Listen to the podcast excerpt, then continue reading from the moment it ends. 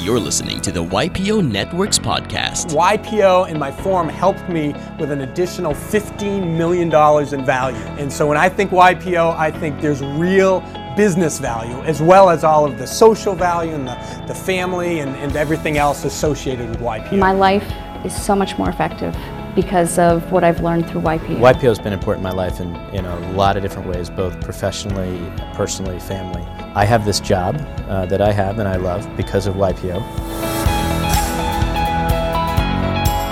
In this episode, we sit down and talk to Ruth Gelband. Ruth Gelband is CEO of SH Formas and Dimes, which focuses on formwork and scaffolding in the construction industry in Brazil. A longtime member of YPO Rio de Janeiro, Ruth is married with four kids while running her business in the growth market of Brazil. Today, Pedro Pena, our Construction Industry Network Regional Board Champion for Latin America, sits down with Ruth and talks about her journey, her growth in Brazil, and contributing to global impact. Sit back and listen to YPO Network's podcast, first Portuguese podcast episode.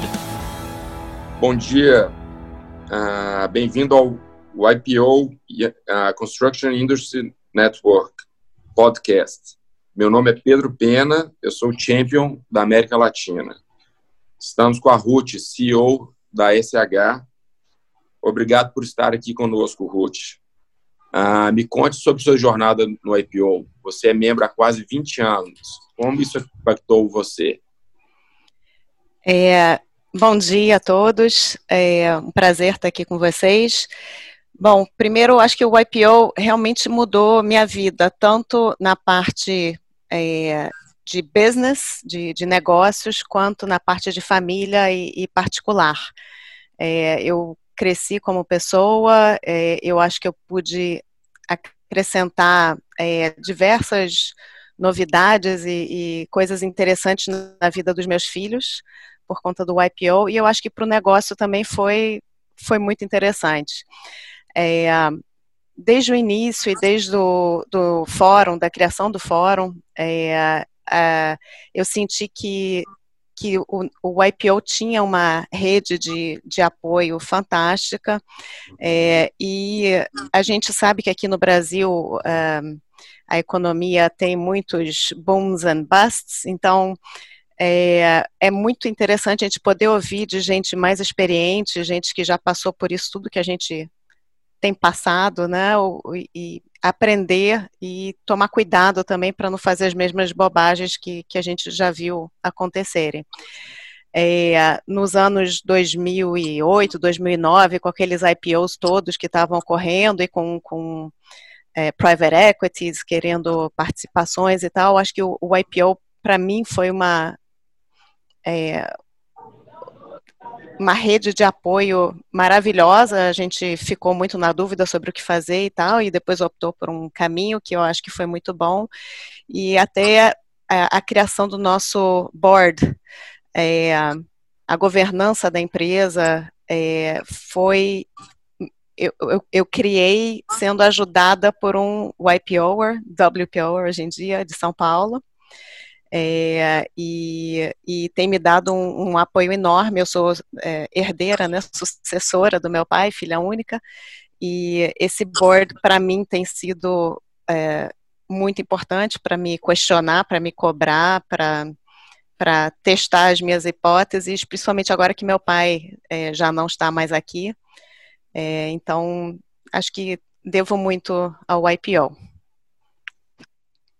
Ruth, é, como você vê o crescimento da construção ah, civil, que é nosso segmento, no Brasil, na América Latina?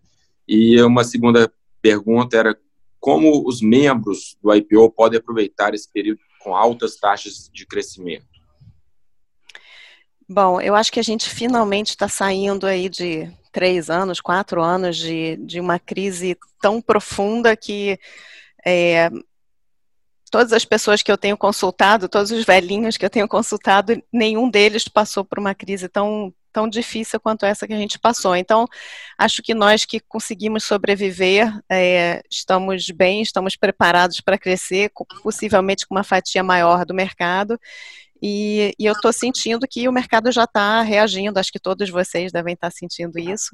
é, há pelo menos um ano, é, para a gente, o mercado começou a, a ter um, um, um, círculo virtuoso novamente é, dentro da empresa e dentro do mercado. Novas contratações, a nossa preocupação agora é de crescimento, de, de sucessão dentro da empresa. Então, é uma, uma agenda positiva novamente. Eu acho que a gente deve aproveitar e investir, voltar a investir nas empresas e nas pessoas e tentar recuperar também aquelas pessoas que, que saíram do Brasil durante esses anos. É, teve um brain drain aqui grande, eu acho que tem muitos jovens nossos que estão lá fora, muito preparados e que eu espero que a gente possa novamente é, se tornar um país interessante para eles trabalharem e, e investirem aqui. E você acredita que esse crescimento do Brasil vai passar para a América Latina também? É, é, difícil falar sobre América Latina como um todo, cada país tem suas particularidades e, e então eu, eu, prefiro, realmente não sou especialista. A gente expandiu para a Colômbia e para o Paraguai nos últimos anos, é, mais como uma experiência, é, já que o Brasil estava tão ruim e a gente tinha talento dentro da empresa e a gente tinha equipamento, então a gente expandiu para esses dois países é, e cada um tem os seus desafios, mas é, se, se tivesse que optar assim, entre os três países, qual que a gente realmente acredita e qual que a gente acha que, que vale a pena investir agora, seria o Brasil mesmo.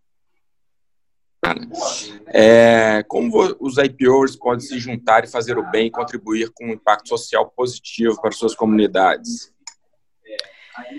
É, eu acho que agora cada um, eu não sei, cada um pode pode é, pensar em, em impactar as comunidades de formas diferentes. É, a gente, como empresário, é, a gente pode pensar de uma forma e a gente, como pessoa física, a gente também pode fazer outros tipos de, de impacto, talvez em populações que, que, ou causas que nos interessem fora a empresa. Mas, como empresário, eu acho que agora nosso, nosso, nossa tarefa é voltar a investir, voltar a fazer com que a empresa cresça e que a gente possa é, admitir novas pessoas, é, treinar elas, oferecer educação melhor e, e, oportunidade para elas crescerem. Eu acho que essa é a nossa maior responsabilidade, já é muita responsabilidade. É, e assim, cada um depois na, na, sua vida particular também pode fazer suas. É, impactar a sua comunidade como achar melhor. Bacana. E a última pergunta: o que você aconselharia um Young IPO member que está buscando fazer sua, seu caminho na vida profissional? Qual, qual conselho você daria para ele?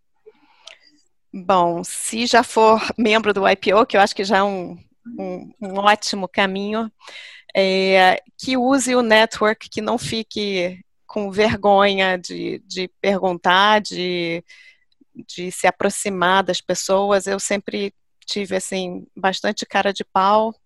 É, o pior que pode acontecer é as pessoas não te, te responderem ou não quererem te receber, mas normalmente aqui no IPO as pessoas são muito receptivas e cordiais. Então, é, exercita sua curiosidade e, e, converse e tire dúvidas com, com todo mundo que o, que o IPO te dá acesso.